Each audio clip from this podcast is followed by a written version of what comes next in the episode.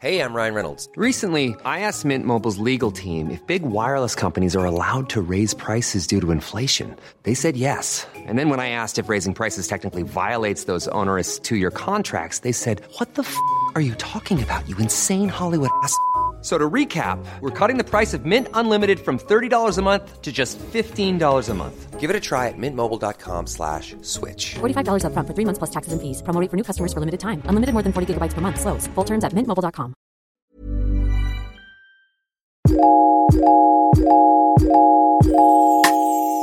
Welcome, welcome, welcome, my lizards and jellyfish, to yet another episode of the Bobo and Flex Show. My name is Bobo, and I am your host, and I'm with the beautiful Flex. I am your resident optimistic nihilist, reminding you every day that the end has arrived and it's time to get your titty sucked. And today's a special episode. We're actually doing a reflex Q&A because it's social isolation season, social distancing season, quarantine season. So of course we're playing reflex. Flex, how are you today? I can't wait till it's been like 10 years and there's like a, a generation who like doesn't remember how, I guess, consuming the Roni was and pretends that like wasn't a big deal. I know. And they make fun of us for social isolating. I cannot wait. They're like, ugh, mum won't stop talking about the Roni. Like, we get Oh, it. Oh, that'll be People me. That'll be me. I'll be like when I was your age, I Yeah. was dying, bitch. Oh gosh. Okay. This is a good one. Mm. This is a good one. All right. Question number one. Oh, also, for those of you who don't know what reflex is, because I have this presumption that if you listen to this podcast, then you must follow us both on social media. And I've come to find out that's not the case. Isn't Oh, that yeah. interesting? That People is just know us from the podcast, which I love. Because before it would have been like, oh, haven't I seen you like on MTV? Like, not really Yeah. sure. Or, like, my personal favorite when I leave the house and I'm at a music gig is, are you Lizzo? That's so it's so glad that people know us for us. But What do you think their perception of you is? Like someone Oh, who look. just knows you from the podcast. That's so interesting.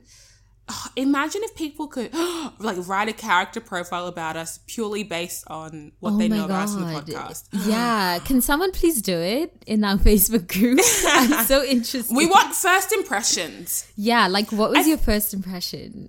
I feel like people always think I'm more um, rude and mean than I am. Like I get Yeah. some messages and people think I have no house training. Oh I'm like, my I would never say that to someone. Just like somebody will will share, let's say like a meme of like somebody being just very sassy. Like you know those memes that go around about how like you know you're gonna go around to someone's house and like you know get them to eat you out and then just go home because you're a Yeah, like just I'm a like, savage. yeah, and I'm like, oh, that's no. Like Number no, one, I'm not leaving my house. Number Yeah, two, I have a vibrator. Like I'm not doing that. But yeah, I think it's yeah, everyone thinks I'm super savage and I have no house training, which I think is super interesting. Um, and everybody thinks Bobo is soft and has no backbone, which is so crazy. They think she's some glitter fairy who's like, oh, I'm hurt. Life is hard. No way. Bobo is a drill sergeant. We've been in training. yeah. That's it's also why I think it's so interesting because, like, to me, you're a jelly, a jelly bean. like, you're literally just like a soft little teddy bear. I'm soft. they don't know. But yeah, I do get someone. I saw. Uh, it was like kind of a mean comment about me on Twitter about me being naive, and I'm just like, okay. What do you think? Untrue. Yeah. But yeah, I guess no one's opinion or perception of us is our business anyway. So Yeah, right. it is what it is. That's it. So, yes, so Reflex is a game that I made. It's a critical thinking card game, and I made it for one of three reasons. The first one was that when we started this podcast, and a lot of the conversation was about dating and how to, you know, pick the right partner and how to have, you know, better conversations.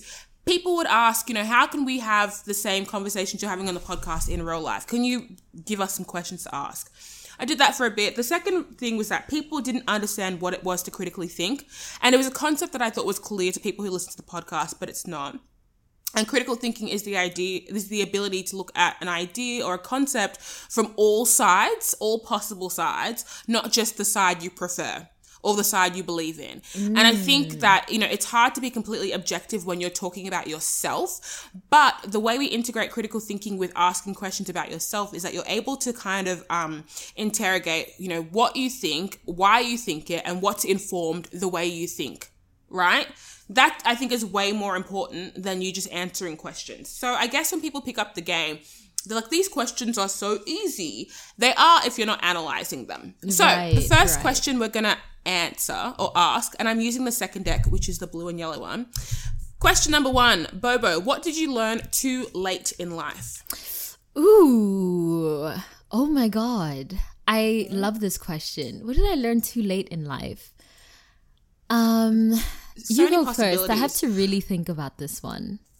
I would say, and it's really interesting because mine's a silly one, but Yeah. I think that I learned to drive too late in life. There mm. was I'm still I learning, like- yeah. I'm still learning. I have a very warped perception of adulthood and what I perceive to be like necessary like skills and traits to have and things that are quite unnecessary. Yeah. And the way I viewed it, if I can get if I can if I can outsource a certain skill quite comfortably or easily, then I don't need to learn it for myself. Mm. So, you know, like with doing my hair, right? It was so hard to get somebody to do like black African hair in a way that like wasn't like bush um, Yeah. in Sydney. So I had to learn how to do my hair. That was a necessary skill for me, right? Um, I had to learn how to do my own wigs, my own weaves, how to corner my own hair. Necessary. Driving to me didn't make a lot of sense because I lived I'm the in same. like I lived like maybe a 10 minute max drive from the city. All of my closest friends had cars. Uh, I was we had Uber and or, or even when we didn't have Uber, where we were going, it was so easy to access that to me, buying a car, paying for registration, paying for insurance, paying for all petrol, this all just seemed nonsensical to me because Yeah, I yeah. moving and being mobile was facilitated by everybody around me. But then I get to like adulthood and like I remember around 24 or 23 I was like, "Oh, there are places I want to go that I can't just go because I don't have the means." So if I wanted to go buy a fucking cupboard from IKEA, well then I had to go to IKEA, but then would the Uber driver take it? Maybe not. And like my mum's busy and can I really ask a friend to take time off their shit to go accompany me? It was all this Yeah. stuff. And then it was things like I like going to farm Airbnb. So like driving two or three or three and a half hours out in any direction and just staying in like a nice Airbnb that's on a farm with farm animals. And I could only do that with people who could drive. But what about if I wanted to go alone and just be in solitary? I didn't have the option. So suddenly there was a need that I couldn't fulfill. And then, you know, suddenly I, you know, I'm gonna get like I'm getting I got a car, I got my license, getting my license or whatever. But I learned it too late because I didn't I couldn't objectively see like the the benefit of having a skill, like for having a skill's sake. And so much of how I was navigating life was like, if I can't use this skill right now, then there's no point in learning it, which is just really That is backward. exactly that's honestly exactly how I felt. Like literally to the T. it's so silly. Yeah, no, to the T. Yeah, I relate to that too. I mean, before living in New York, I used to live in LA, and it was during that time when I was learning how to drive. And then I moved to New York on a whim, and it was, yeah, like literally halfway through my driving lessons and like getting my learners. I just moved and then I just dropped and I was like, well, I don't need to know how to drive in New York, so like, never mind and now I'm just like, uh, let me actually get my license properly. Because I'm trying to move again if the world doesn't end this year. So, yeah. Literally. See how you go. What else? Do you have anything else? I think I learned, I've learned heaps far too late. Yeah, same. Learning how to be vulnerable as Mm-hmm. opposed to just oversharing, Ooh. I think is a really fine line for me because I'm quite Wait, happy oversharing or undersharing? Are you more prone to oversharing or more prone to undersharing? I'm more prone to undersharing, but when I was learning what vulnerability was, I was internalizing that as just te- like tell everybody everything.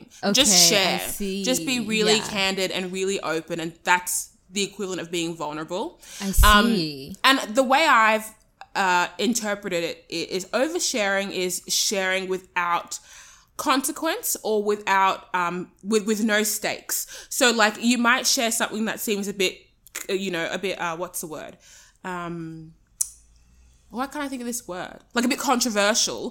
But if the stakes aren't high, then like that's just oversharing. So if I was saying to you like, "Oh, I just came off my period," someone might say, "Oh my goodness, like she's so vulnerable and open." But no, the stakes weren't high. You know, I get my period, so like Yeah. I- Yeah. you would you would put two and two together.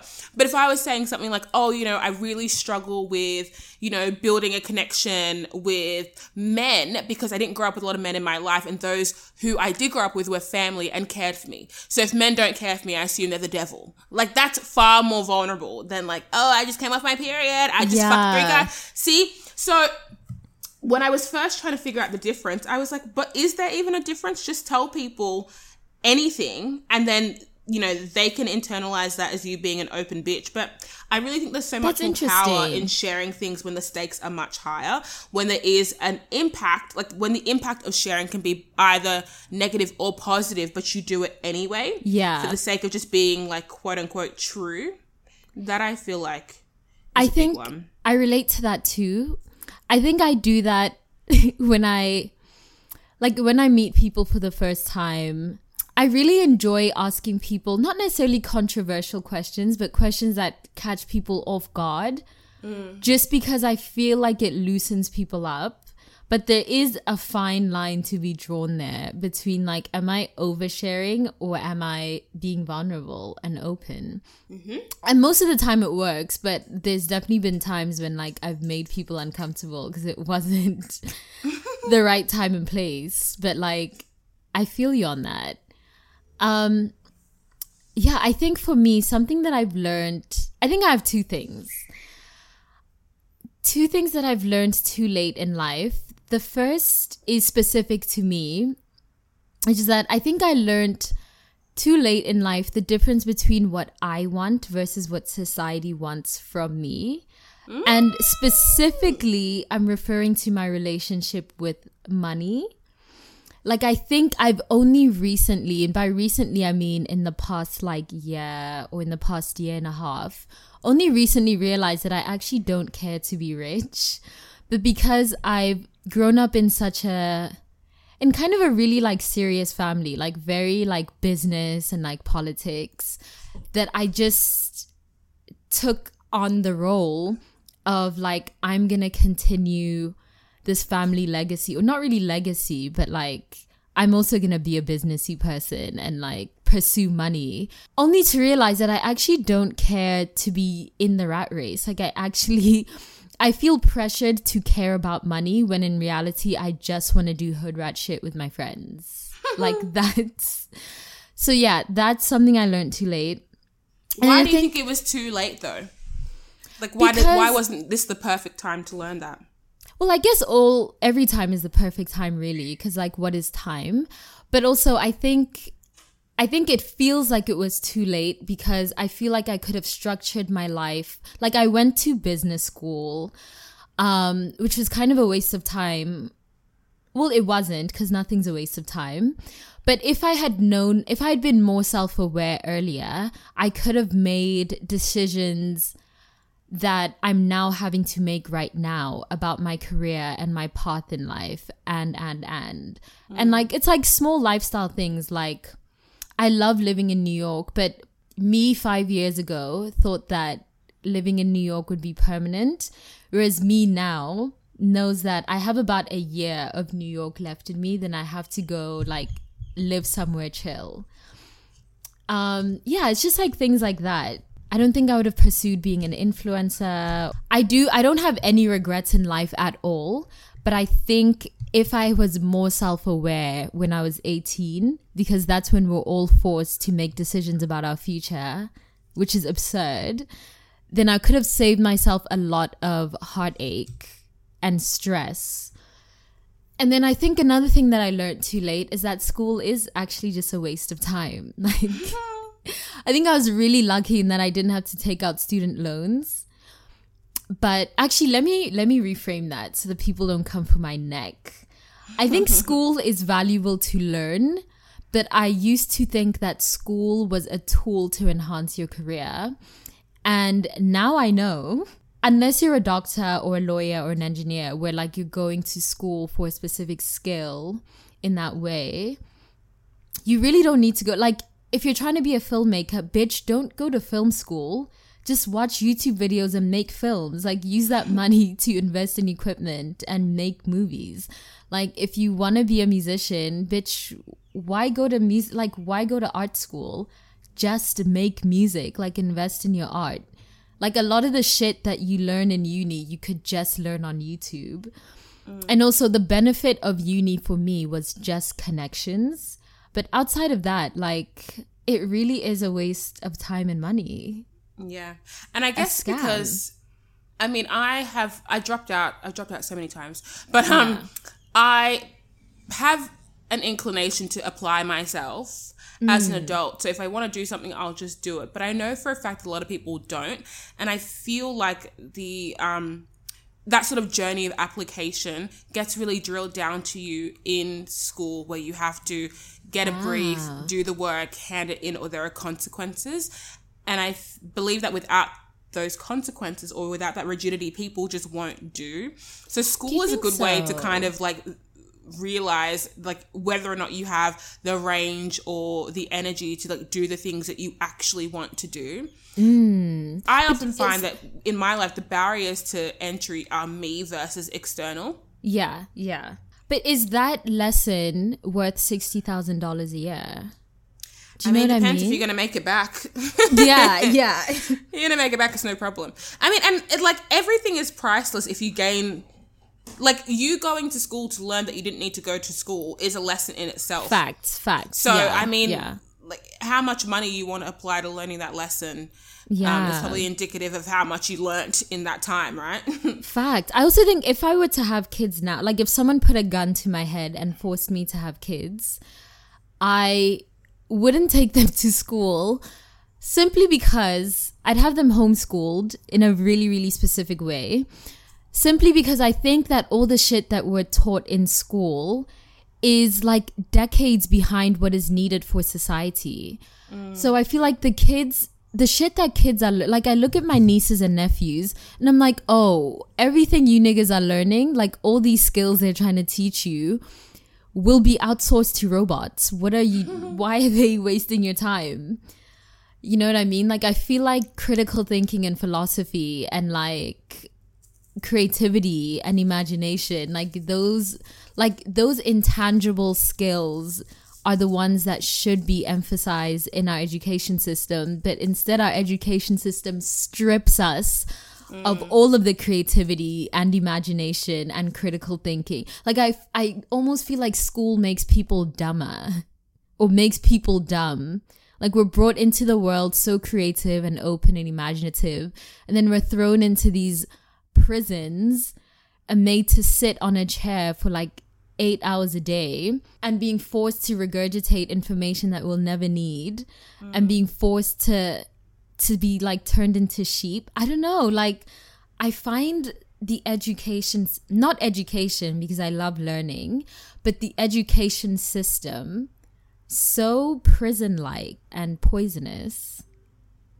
Do you also think it's because the whole I like the way the way we're meant to utilize institutionalized education is in addition to additional learning. Like a lot of us are expecting to become whole people from just sitting in Hmm. A class with Facts. 30 other people who are nothing like us, you know, just like swallowing up this bland very one-dimensional information and then not doing the extra learning. Yeah. Perhaps if I did my homework, I would understand the difference between analyzing and describing when I was 16 in school, but I just didn't get it because I didn't do any work outside Oh, of like what was being Yeah. taught to me. Yeah. So, yeah, no, that's real. That's real as well. yeah. Yeah, I guess it's also that we, in addition to that, the fact that we we equate being ac- we equate being academically inclined to being intelligent when mm. really the two are very different. And there's a lot of people. So I naturally am really really bad at school, but I think I'm relatively good at existing because I was bad at school.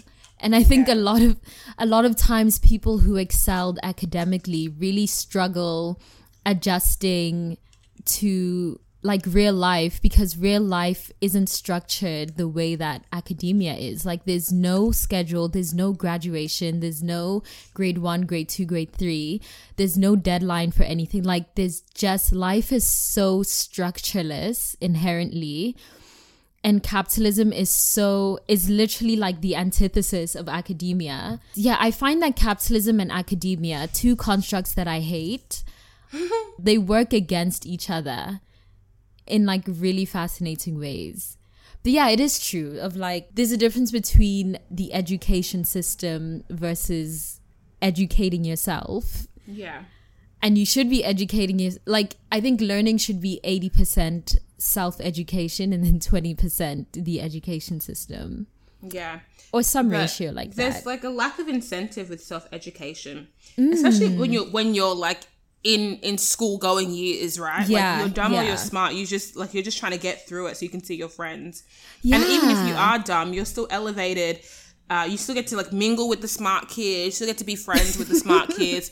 That Yeah. kind of intellectual divide happens when you're an adult. When you realize that if you don't have the range, you can't connect with people like you want to. You can't go to the places that you want to go to. You can't date the people you want to date. You know? yeah, so the stakes are so much higher to be smarter when you're an adult. Mm-hmm. Yeah, that's real. There's also just like for me when I was in school, I didn't realize that I actually enjoyed learning because I found school so boring. Mm. It's only like after school that I really got interested in physics and philosophy and like I just I was a bookworm before, but I was just reading like I don't know, just reading like the shit in the library. But like after after school, like I'm s- I got I became so much more curious because I didn't have to I wasn't wasting brain space with things that I'm forced to memorize. And now I can use that brain space for like ideas and creativity. I also don't mm. believe in memorizing. Like I'm very against. I think it's a waste of brain space. I've never thought about it at length. Yeah. All right. See, Next this is what. I'm talking about. We just spent 22 minutes answering one question. I This is how know, your right? reflex game should go. Tangent on tangent on tangent. If you are Fully. finishing a question within minutes, like two, three minutes, yeah, you didn't go right. you didn't go deep. Yeah. You didn't go deep. What what even was Um, the original question? Um, what did you learn too late in life? Oh yes, yeah. It all applies. I asked um, my Instagram the other day, and there were some funny ones, like you know, knowing that the way you use a bobby pin is bumpy side down, not straight side down. I'm like, that's true. I only learned that in adulthood. Really? Wait. Mm-hmm. Because the my bumpy side has the grip, Oh and the straight side is for God. Mm-hmm. aesthetic. I'm going to jump out the window. Like I. They really want to entrap us. They really want to make us dumb. After my 30 minute rant about how school makes you dumb. and just soft skills. Like I feel like you know, soft skills like active listening. yeah. I probably learned a bit too late. Yeah, yeah. And learning how to love, you know? Um, Yeah. That should have been a class because as soon as we're done with school, we realize how hard relationships are and Yeah. like in ways that they just don't need to be. Mm-hmm. Mm-hmm. We should have been taught how to love in grade one. Yeah, that's sweet. I mean, those kids probably already know. Yeah, I feel like kids nowadays are enlightened. Like they just hop out the womb. Have you heard of indigo children? No. It's apparently there's like I don't know if this is true or not. It could just be a conspiracy theory. I feel like that's Raury. You know that singer Raury? He calls himself an indigo child, but I don't know why. You tell me. Oh, it's so basically yeah, it's like Willow Smith and Jaden. They like call themselves indigo children. Yeah. Um, they're basically thought to be like a very small percentage of kids, Gen Z, Mm. that are just born like hyper hyper empathetic and hypersensitive. You're basically born with your third eye wide open. Like Wow. Put me on. you just be knowing. Um Imagine raising an indigo child. You'd be like, mind your business. like something to that effect. They're also hella depressed and like oh, yeah, so that'll do it. you know, intelligence will do that to you. It honestly, it really will. All right. Are you ready for your next question? I'm ready. Okay, what are the characteristics of people that you dislike? Ooh. Um, I think number one is people who aren't curious. But I think Oh, that's because I don't understand. I don't. I think there's certain people in the world who are very easily engaged. Like it doesn't. Like there are people who are like their brains are engaged, just waking up in the morning. You go to your job, you come home, you watch TV, and you sleep, and that is enough mental cognitive engagement for their brain. And outside of like time constraints, I don't understand why people don't read and like listen to podcasts and like research and learn and ask people que- like that to me blows my mind. Even though I know that's the majority of human beings Yeah. I I hate it. Like I can't stand it. Um what about you? Um, see, it's a tricky one because when I made this question, I hmm. purposely didn't say, you know, what are some like characteristics that like rub you the wrong way? Like, Yeah. dislike is a bit more intentional. yeah And I, I, when I would answer this question earlier, I would say, do I dislike the characteristic in itself, or is that in conjunction with the person it's coming from? And usually it's in hmm. conjunction with the person it's coming from. So I know that, like, I know a lot of people who are obnoxious, right? okay Which is fine because half of them I'm like, oof, you I don't mess with, but the other half there's a, it's it's endearing and it's I can understand it, and so I guess one would be like I just it's like I don't know how to explain it. People who exist in a victim state. And mm. this is not a victim state by circumstance, a victim state by mentality where mm. in in order to get through situations, Hey, I'm Ryan Reynolds. Recently, I asked Mint Mobile's legal team if big wireless companies are allowed to raise prices due to inflation. They said yes. And then when I asked if raising prices technically violates those onerous two year contracts, they said, What the f are you talking about, you insane Hollywood ass? F- So to recap, we're cutting the price of Mint Unlimited from $30 a month to just $15 a month. Give it a try at mintmobile.com slash switch. $45 upfront for three months plus taxes and fees. Promo for new customers for limited time. Unlimited more than 40 gigabytes per month. Slows. Full terms at mintmobile.com. you know that are new or um, unknown or uncomfortable or difficult they'll lean into victimizing themselves to gain some power so like you know if i had like friends who'd be like like let's say friends who are like dating right? Dating is hmm. difficult. We all know it's uncomfortable. But we'll we'll we'll say things like oh you know i'm single because you know um, I've been through a lot uh, as a child, and, and people don't really see me, and I'm always having to give 110%, and I'm attracting people. Oh, so you know, no who wanna use me. accountability. Yeah, and it's like, yeah, I mean, I, these are things that are all valid, but can you reclaim some of your power in what you're doing as well? Can you acknowledge that dating is difficult for all people, and that there's power in what you're doing? So, and it's it's a very minor thing, and I feel like all of us can lean into a victim state when we are feeling vulnerable and insecure. But there are Mm. people that I encounter where everything's got to be like why it's much harder for them or you know why it will never be easy or why you'd never understand or and it's like um, uh, uh, uh. Yeah, I see what you mean. I think it is like, I think for a lot of people that becomes their identity. Mm-hmm. I don't know. You get it like victimhood can be really just a really comfortable space because it doesn't require any work, yeah you know?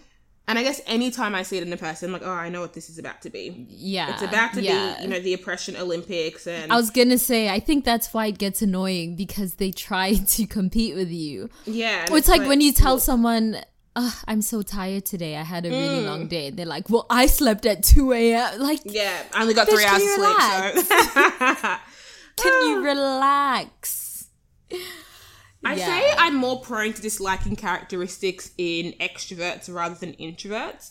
I really? yeah, because it's really interesting. I used to really um Oh, I agree. Yeah. really pride myself on being a textbook extrovert, just being like you know, the first one in, last one out, the first one with a joke, the first one to tell a conversation, the first one to speak, the first one to react, just making sure that I was seen and heard and observed.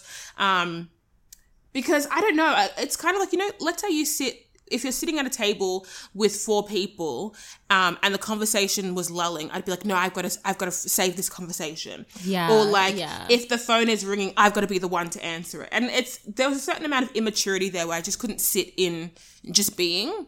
That I had to keep reminding people that I was Mm. interesting and I had stories and so on and so forth. Um, and then a little bit of introspection, and you start to realize, like, okay, like people won't forget you if you shut up for five minutes. It's okay. Yeah, like yeah, people won't yeah. like you will not be forgotten. Um, and so having that revelation was pretty like character affirming. So when I see textbook extroverts behaving in that way, I'm always presuming that they're overcompensating. and I'm like, oh, Mm. Yeah. like just chill. Like, what's you the know, problem like here? we Yeah. see you and we hear you, and it's okay. Like you don't have to yell at me for me to know that you're here. You don't have to say the joke three times. Like I heard it the first time, it didn't hit. so I don't know. It's like it's not it's not even extroverts generally because extroverts have range, but it's textbook extrovert extrovert behavior. Yeah, that just sounds like- of insecurity.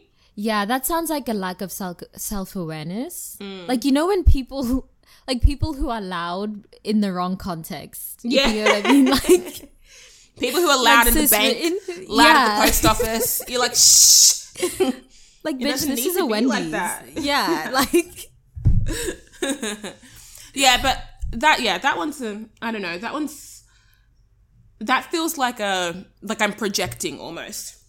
yeah, You know, like that's not that one feels like a me problem and not an other person problem.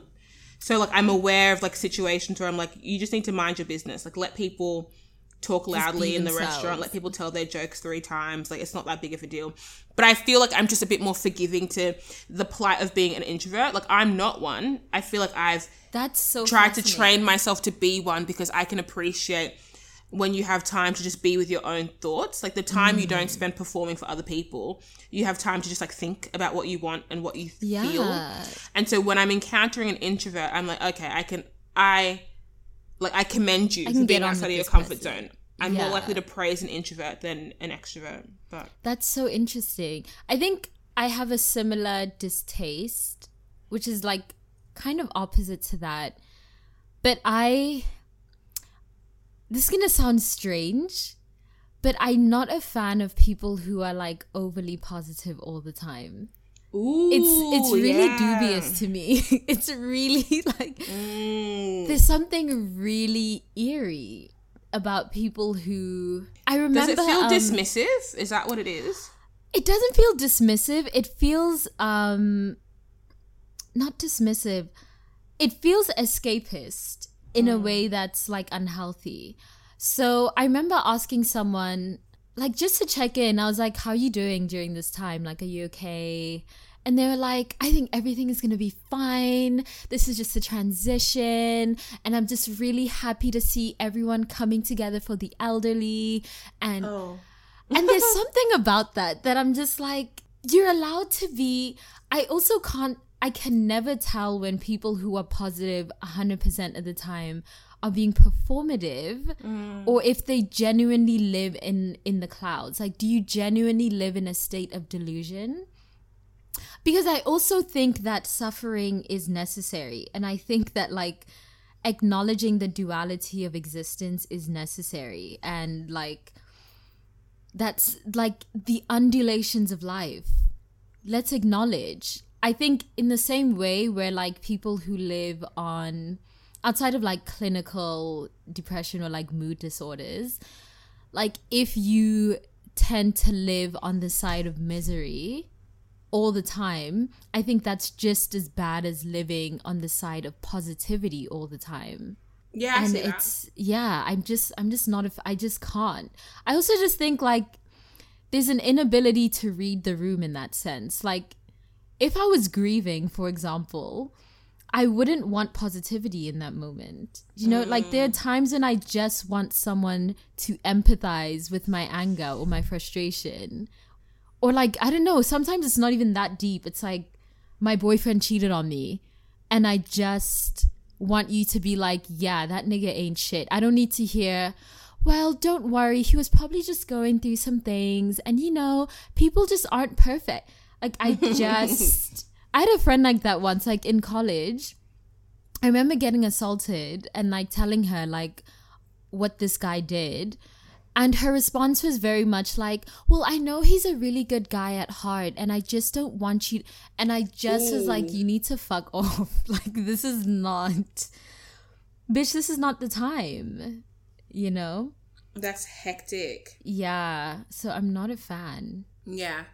I would say another one that grinds my gears is people who default to being passive, even when they know it's like not in their best interest. And to me, I feel like there's an element of like, is it passivity? Anyway, there's an element of being passive where it's for your best interest and for the interest of those around you. And sometimes when passive, like I don't mind indifference because when people actually don't care, they don't care. And that's so fine with me. So like some people are just indifferent about where they want to eat. Like I really don't care, you pick, whatever, Yeah, that's fine. yeah. But passive, where like you're in a position where the stakes aren't high for you to, you know, voice what you need, voice what you want, Oh, or change the dynamic, yeah, and you still annoying. default to discomfort. So, like, you know, perhaps we're in a restaurant. Oh And, my God, You know, yeah, you've ordered yeah. your burger with no meat.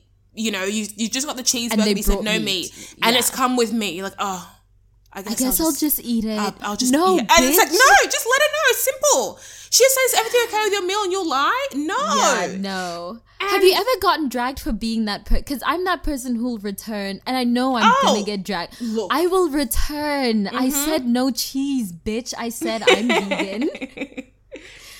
And So especially in an it. environment like a restaurant where it's like it's not volunteer work. You're paying for the meal. Yeah, like I'm going to tip you. Like it's okay. Um, and it's it's it's an interesting one because like I I I've been trying to understand that like number one, not everybody has the confidence to say how they feel, and it's Yeah, a skill, and you got to train it. yeah. But if you have the gumption to tell me that you're uncomfortable about a scenario that's like, happening outside of our dynamic, then like bring in some of that comfort and tell the person how you're feeling. Because what I o- often find is that like people who are passive to a fault are also not taking responsibility for that and suddenly it's everybody else's fault. So mm. what I would hate the most is if let's say we're in this restaurant, you've ordered the cheeseburger with no meat, it's come with meat, you're like, no, no, it's fine, it's fine, don't worry about it, don't worry about it, whatever. And then we go and see our other friends, and now you're having a bitch about how this girl gave you food with me and it ruined your meal. And it's that like, is- nah. ooh, ooh, that whew, Let's fight. Yeah. so frustrating. It's also So- those same people yeah. who will drag you for asking for what you want. Yeah. Yeah, I have a friend like that. Every time we go out to eat, it's an argument because she's like, "You're so difficult," and like waiters have to work so hard. I'm like, "Bitch, I have to work hard for my money too." Hence why when I say no parmesan on my pasta, don't bring me parmesan. Like I understand we're all suffering. That doesn't mean I must suffer more. Like no. Yeah, I, I'm often thinking like, who are you helping by Yeah. by forfeiting what you want to benefit nobody? Because the the waitress is is here thinking she's done a good job, when in reality you're spiting her, you're putting a hex on her. And you don't even have to be rude about it. You can just be That's like, it. "Hey, like, can I return this? Because I have I'm lactose intolerant, or like Mm-hmm. I don't eat cheese." Like, People want to do a good job. Give them the option. And this is coming from me, a people pleaser. But I think I don't people please when it comes to my money, because like, Mm. I don't enjoy working, so anything that I pay for has to come to my standard. Like, I just I can't pay for something that's not up to my standard. Like, I no. Look, we're averaging 20 minutes per question. I know. This is how the game should be played. Honestly. So let's do another one. This one feels like really timely. Would you rather live in solitude for two years or be jailed for two years? Okay. What's the difference? Now? I've got to put I've got to put context for why I asked this question. Mm. I feel like when like being a millennial is having conversations about being alone or feeling lonely, and usually people conflate the two, but they're they often don't intersect in that way. Yeah. So being alone is like the absence of people around you, the absence of contact generally. And feeling lonely is usually when you have the ability to connect with people, but you don't feel like you have connection points. You don't feel understood. You don't feel like you have the space to be yourself. Um, these, this, that's more lonely. And so I didn't want to ask that question because I feel like, um, people get too literal with their current experience. So like mm. because I'm currently alone, I'd rather be lonely. Because I'm currently lonely, I'd rather be alone. Whereas this, I've used being in solitude or being in jailed as like the what's the word I'm looking for? As like the synonyms for it. So mm. being in solitude, right? That's living on your own, in your own space, with the ability to move around as you please, but you're not going to have contact with people. You're in solitude, you're off the grid. Being in jail, though, yes, in theory, you are confined to a space. You're not allowed to leave and move as you please, but you have company. And so I wonder, I, I, when I was asking this question, I wonder what people would prioritize their own creature comforts and the ability to move and have the freedom to go where they want, um, and sacrifice connecting with people in the way they feel comfortable doing it, or take away your creature comforts just so you can prioritize connecting with people. I think my initial, I had two initial responses. My initial thought was, well, isn't everything a prison? And then ah! my second thought, Shut up! and then my second thought was, well, I like being by myself anyway. Mm. But then, of course, when I really think about it, if I had to be in complete isolation by myself, and this is like no social media or like talking to anyone yeah. for like a year. Is there a time? Is there a time Two years for each. Two years. I think I'd rather be in jail. Mm. Because isn't the beauty of life just human relationships? Like, isn't that all we have anyway? And everything else is just a transient illusion that's also just a prison. So, yeah, I'm picking jail. what are you picking? Uh, I'm picking solitude. Just because I had to think about it realistically, right? Okay. And this kind of intersects with my whole question or like inner musings of would I rather be misunderstood or ignored? There comes to a point where human contact for me, when I think about jail, it's not a jail with like, you know, 25 of my closest friends and everybody's on the same wavelength and we vibing, we're just riding it out together. It's you probably gonna be- killers. you know, in an environment where I'm unsafe, I'm probably not connecting with people in the way that I want to. I'm operating on fear or lack as well. Um, and I don't think that just having a chit chat daily is going to make me feel, is going to like be more fulfilling than, or it's going to override the fear and the unsafeness of that hmm. environment. And then also, I'm very mindful of, from what my understanding of jail, time is moving so slowly. You're stuck in like a Yeah, bit of no, a it is. you know, a bit of a time warp where like although your life is happening inside there, it's the same shit every day. And coming out into the real world and being 2 years behind out of your Mm. own volition feels like so detrimental. And then also I was thinking like, okay, once I leave jail, I've got a criminal record, so I can't just go about my business and live my life and like do the Oh, things wait, I wanted yeah. to do, you know. But being okay, on wait, solitude, but okay. Aside from the criminal record thing, like just I don't like even watching jail jail TV shows. Like I watch Prison Break. You know, I saw Orange is the New Black, and for the most part, I don't know if I have the like I don't know if I have like the the fervor to to be on top in that kind of system, and mm. I also don't know if I have if I like my if my pride will let me succumb to like being you know on the bottom of the food chain. Yeah. I feel like being in the real life on my own, even despite wanting to speak to people, wanting to talk to people, wanting to do all those things, that would be far easier than having to disregard my social standing in the real world, disregard my creature comforts, disregard the interaction that I want to have in favor of chatting to a hundred criminals every day. But okay, I still think I would choose jail mm. because I think what makes life interesting is like compelling people. And who is more interesting than serial killers and psychopaths and like maybe it's a random guy who just stole some weed? Like you're just surrounded by people who just have all these interesting stories. Mm. And you can just have chats for days, you know? Like I feel like I couldn't be fully entertained being by myself for 2 years. And like what is the point of life if not just pleasure and entertainment? Like in jail I can have sex um, we can have chats. Like, yes, I'm eating jail food, but like, You aren't see, the best jail pleasures in life. I know, I'll be ordering Uber Eats straight for two years while you're here eating prison pizza. literally. I don't know. I like because yeah, when I thought about the question as well, I had to think about like pre, like so like if we're talking about jail, I had to think about time before, time during, and time after. And obviously, Mm. to be in jail, I've got to have to commit a crime. So now I'm a criminal. Now I know I'm going to jail. Now I've like know, you know you I've know? thwarted my personal relationships because they'd be like, "What Yeah. the fuck, babes? Blue collar crime? What are you doing? White collar crime?" now I'm in jail.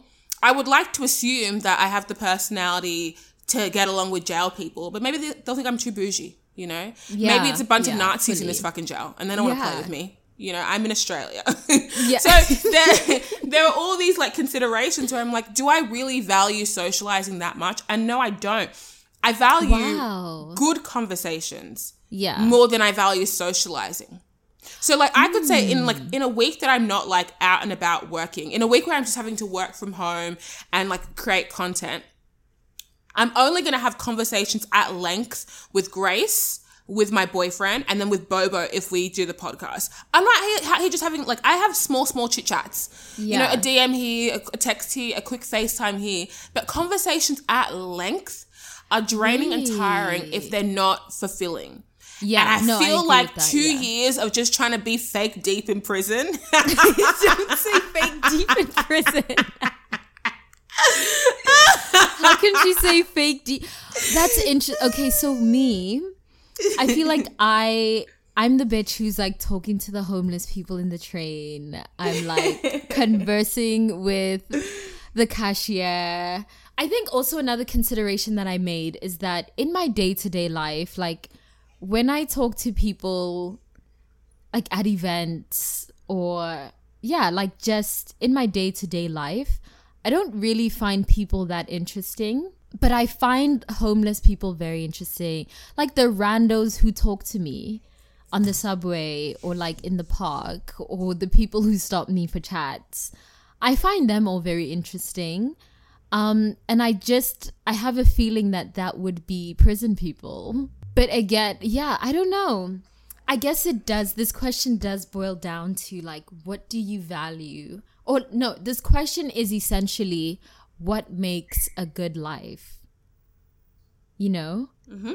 And for you, what do you think? What do you think are like the three core tenets that make up a good life?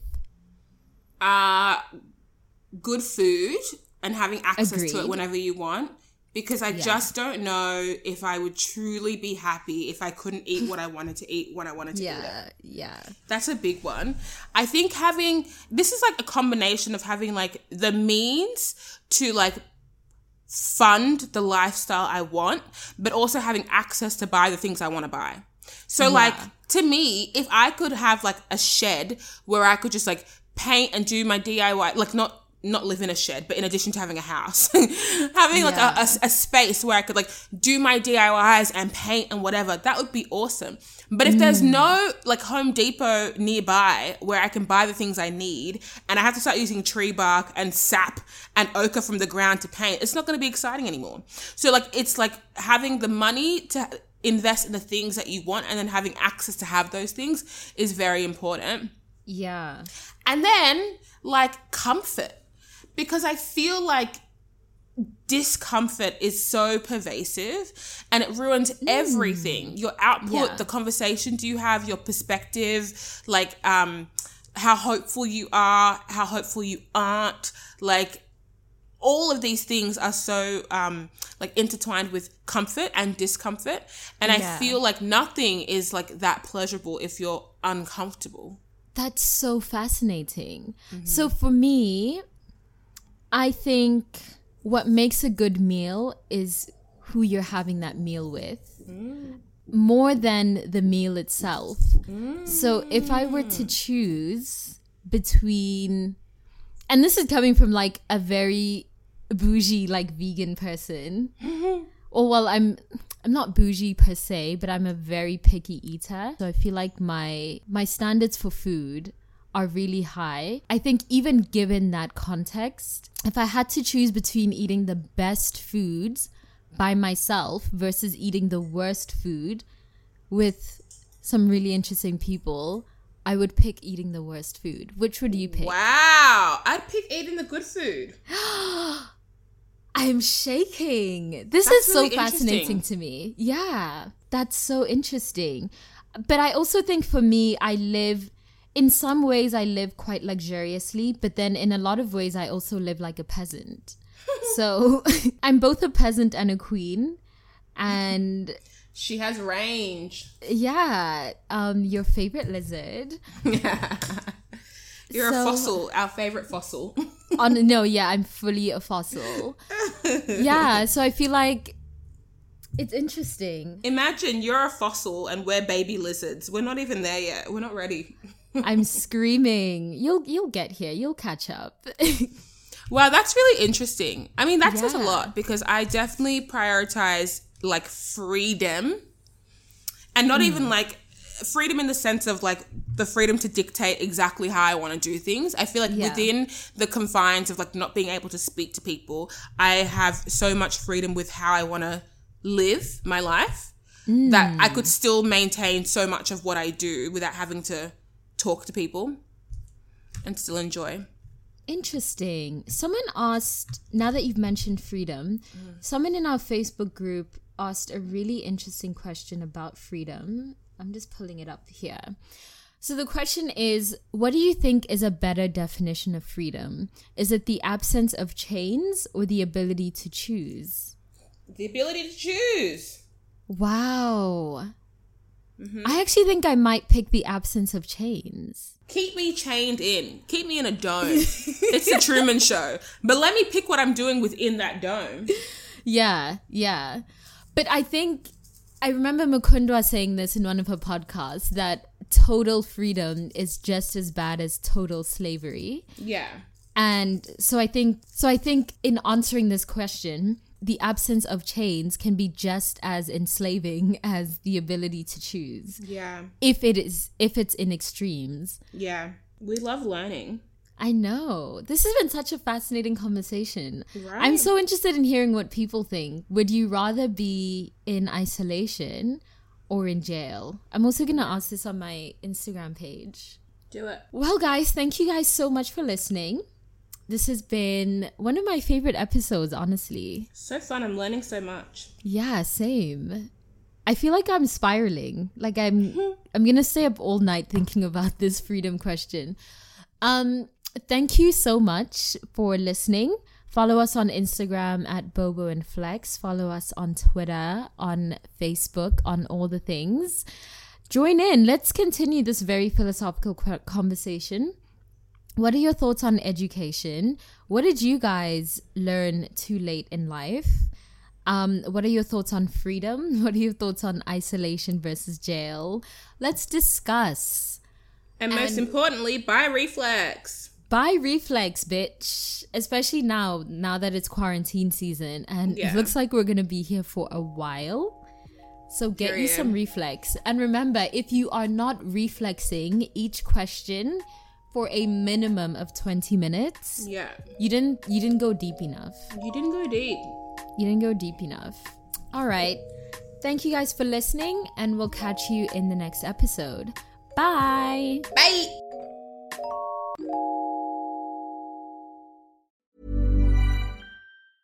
Even when we're on a budget, we still deserve nice things. Quince is a place to scoop up stunning high-end goods for 50 to 80% less than similar brands. They have buttery soft cashmere sweaters starting at $50, luxurious Italian leather bags, and so much more. Plus, Quince only works with factories that use safe, ethical, and responsible manufacturing. Get the high-end goods you'll love without the high price tag with Quince. Go to quince.com/style for free shipping and 365 day returns.